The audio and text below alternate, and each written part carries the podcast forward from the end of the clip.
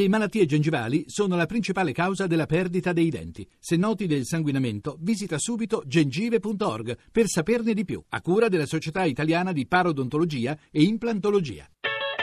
ETA Beta, nuovi mestieri, nuovi linguaggi. La Kerno Ceramiche produce ceramiche artistiche in Sardegna, specificatamente a Cagliari.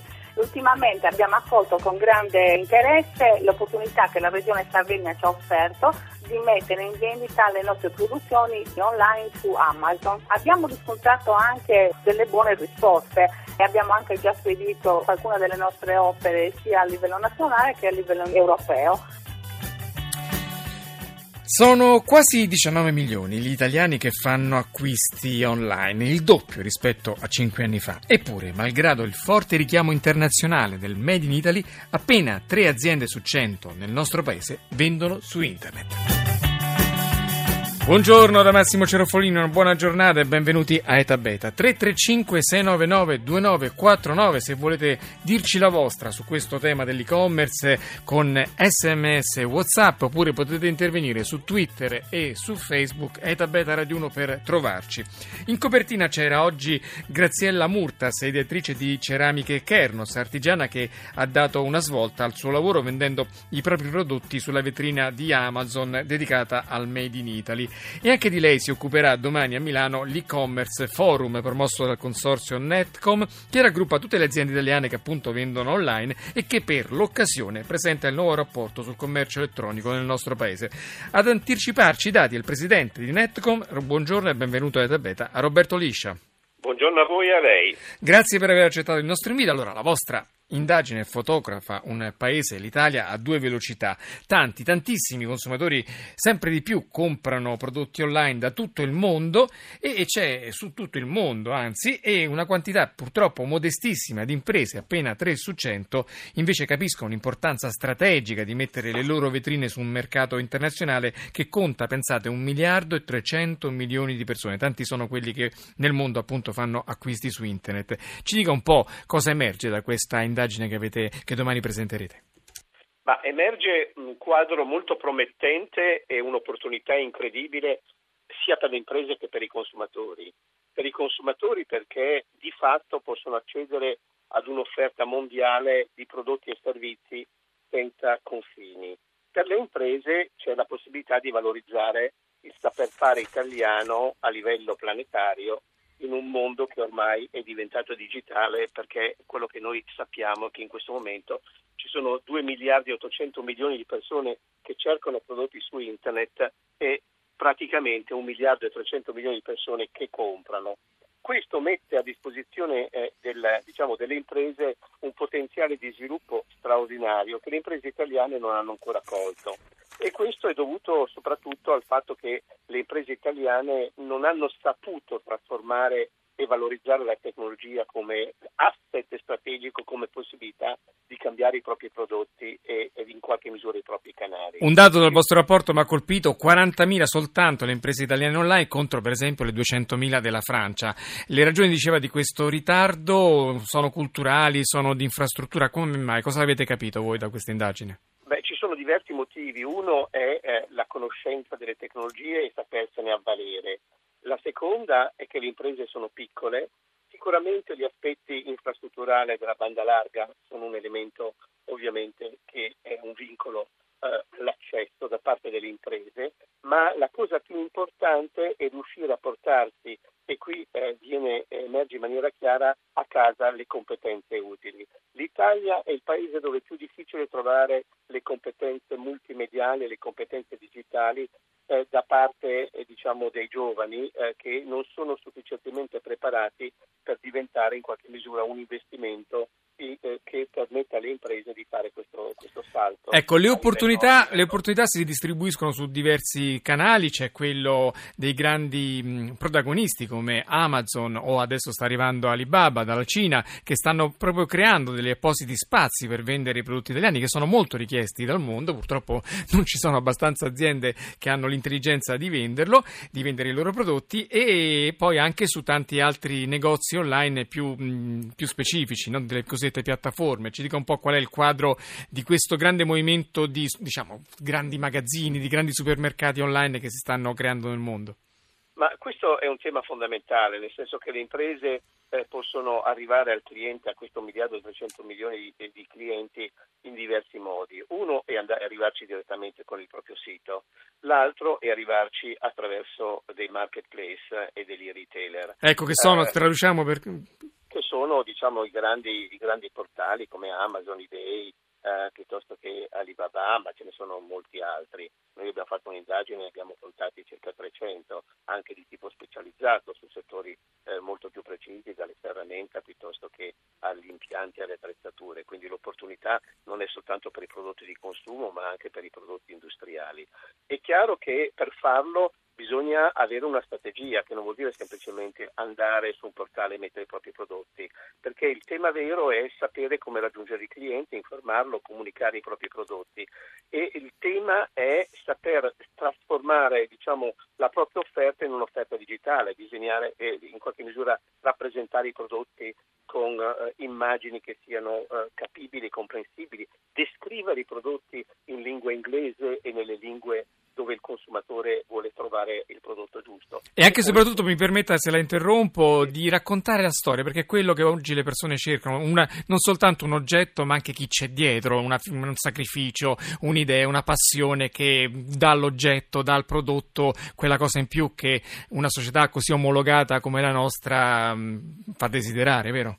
Il racconto è un elemento fondamentale, la narrazione digitale è importantissima perché i prodotti che si comprano non sono soltanto fatti di fisicità, ma sono fatti anche di in qualche misura immagin- immaginazione e quindi bisogna raccontarlo. E una dimostrazione è il tema del vino. Eh, se uno guarda al vino esportato dall'Europa in Cina, e questo è il grande mercato di cui parlavamo prima, in Cina il 50% dei vini venduti online sono francesi, quelli italiani sono il 4%, quindi bisogna raccontare eh, i propri prodotti, essere presenti con una propria strategia, essere presenti con una capacità di comunicare al cliente. E allora andiamo subito a sentire una storia su questa direzione. Buongiorno e benvenuta a Teta Beta a Elena Buttarelli.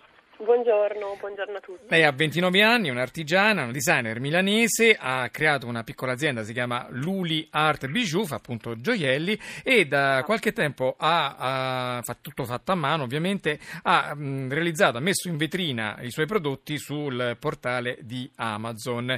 Come sta andando? Qual è la sua esperienza? Cosa sono le cose che ha visto funzionano di più? Diamo qualche suggerimento a chi è in ascolto che magari non sa di queste opportunità. Senz'altro, eh, ho scelto di unirmi al mondo di Amazon proprio perché è un grandissimo marketplace con una ampia visibilità. Eh, ciò che cercavo era, eh, a parte il mercato italiano su cui già eh, lavoravo, era proprio aprirmi nuovi orizzonti e quindi nuovi mercati, cosa che Amazon mi ha permesso di fare, soprattutto in Europa. Eh, Inghilterra è il paese in cui riesco a vendere ora principalmente ma non solo, anche fuori Europa, tra cui America e tra poco anche Giappone. Ecco, cosa ha capito della sua esperienza? Cos'è che soprattutto all'estero apprezzano quando uno si mette online con i suoi prodotti? Eh, ciò che ho capito è che all'estero il Made in Italy è molto apprezzato proprio come brand, cosa che in Italia ancora purtroppo non è eh, visto come un valore aggiunto la, eh, il Made in Italy, quindi il prodotto realizzato a mano. A mano. Ehm, all'estero, eh, specialmente nei paesi come Inghilterra, Francia e Stati Uniti, eh, i prodotti artigianali sono molto ricercati, specialmente se prodotti in Italia, per cui la, la mia esperienza è sicuramente positiva da questo punto di vista su Amazon. E, mm, dottor Roberto Liscia, ha sentito le parole di Elena Buttarelli che fa parte così di questa purtroppo ancora esigua minoranza di piccole, medie e anche forse purtroppo grandi aziende italiane che eh, affrontano con eh, determinazione la sfida dei mercati internazionali che si gioca su internet. Mm, vogliamo ricordare quali sono in generale per tutte le aziende, come, partendo dal libero professionista alla grande piccola media azienda, i vantaggi per le aziende che si mettono su internet? Beh, I vantaggi sono di accedere a un mercato planetario. E questo l'abbiamo detto, ma non è tutto seco- solo il questo. Il secondo vantaggio è di eh, conoscere meglio i gusti dei clienti e quindi conoscere i gusti dei singoli clienti e quindi saper progettare meglio i propri prodotti in vista di quelli che sono uh, i desideri dei propri mercati, che cambiano peraltro da paese a paese e da segmento di mercato a segmento di mercato. Il terzo elemento molto importante che sta emergendo è la possibilità di fare dei prodotti che siano personalizzati sulla base delle esigenze del cliente.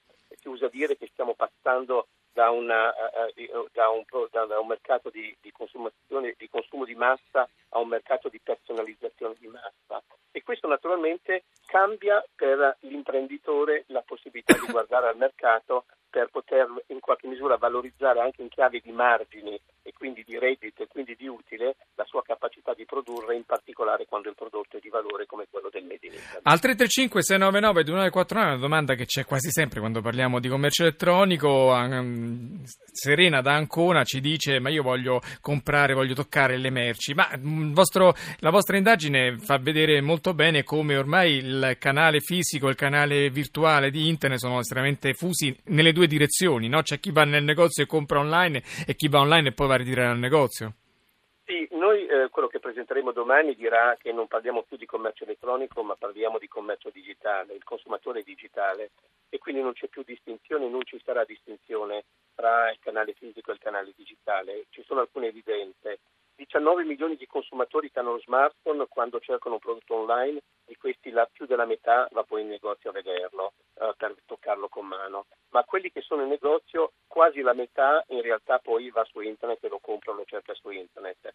Questa è la prima risposta. La seconda risposta è che ormai eh, abbiamo fatto un'indagine su 30.000 negozi, 9% di questi negozi dà la possibilità di ritirare il prodotto in negozio e il 4% dà la possibilità di vedere quale prodotto è disponibile in negozio e andarlo a ritirare e comprarlo in negozio. Tra l'altro ci sta, si sta, ah sì così, prego. No, e l'ultimo elemento molto importante, anche nell'online, eh, eh, c'è la possibilità di ricevere, eh, c'è un, un, un, un, caso che presenteremo domani eh, di un'azienda artigiana che fa vestiti su misura, che ti manda il tessuto a casa Uh, per poter scegliere qual è il tessuto con cui vuoi il tuo vestito fatto su misura. Ecco, tra l'altro per uno dei problemi che nella nostra società, dove sono sempre più rari i portieri che stanno a, a guardia del palazzo, si stanno moltiplicando le iniziative per effettuare consegne magari a negozi che sono vicini al domicilio di chi ha fatto l'acquisto, oppure ai cosiddetti locker, che sono queste scatolette che ogni tanto si vedono nei supermercati o nei benzinai. Qui qual è la situazione? Situazione è che in Italia siamo ancora indietro, nel senso che il 6% dei prodotti oggi sono ritirati eh, mentre il 94% viene consegnato a casa in ufficio. E negli altri paesi la dimensione diciamo, del, uh, del, ritiro ha assunto proporzioni molto maggiori che in Italia e mi aspetto che in Italia i locker piuttosto che il pick and pay, che i negozi che diventano punti di ritiro assumeranno una diciamo, rilevanza fondamentale per lo sviluppo di questa nuova economia. Laura al 335 699 2949 ci dice che bisogna anche considerare i costi di gestione dei punti vendita evitati con la vendita online e questo è un altro elemento per insistere su questa direzione, vero Presidente? Assolutamente sì, ma quando uno gestisce un magazzino virtuale con uno showroom Uh, fisico e quindi riduce le superfici come hanno fatto in Inghilterra, 500 punti di vendita di uh, negozi uh, di un marchio famoso nel fashion, è evidente che la possibilità di ridurre del 50% sulle superfici ma permettere di avere un'offerta amplissima perché il digitale ti completa la possibilità di scelta, ti fa ridurre i costi ma ti aumenta la capacità di essere una, un punto di riferimento in chiave di servizio e di offerta. Insomma, tanta carne al fuoco domani al forum sull'e-commerce che si tiene a Milano, tanti dati, eh, molte, sarebbero le cose da dire come i settori nuovi che sono le consegne di alimenti freschi a casa, ma ci torneremo presto. Io ringrazio allora Roberto Liscia, presidente di Netcom e ringrazio anche Elena Buttarelli, la graphic designer che ha ideato Luli Art Bijou che appunto vende online. Oggi la squadra è così composta, Antonello Piergentili al coordinamento tecnico, Laura Nerozzi e Mimmi Cocci in redazione, Massimo Quaglio in regia e tabeta.rai.it il sito per ascoltare le puntate. Ci sentiamo domani, Massimo Cerofolini, seguiteci su Facebook e su Twitter.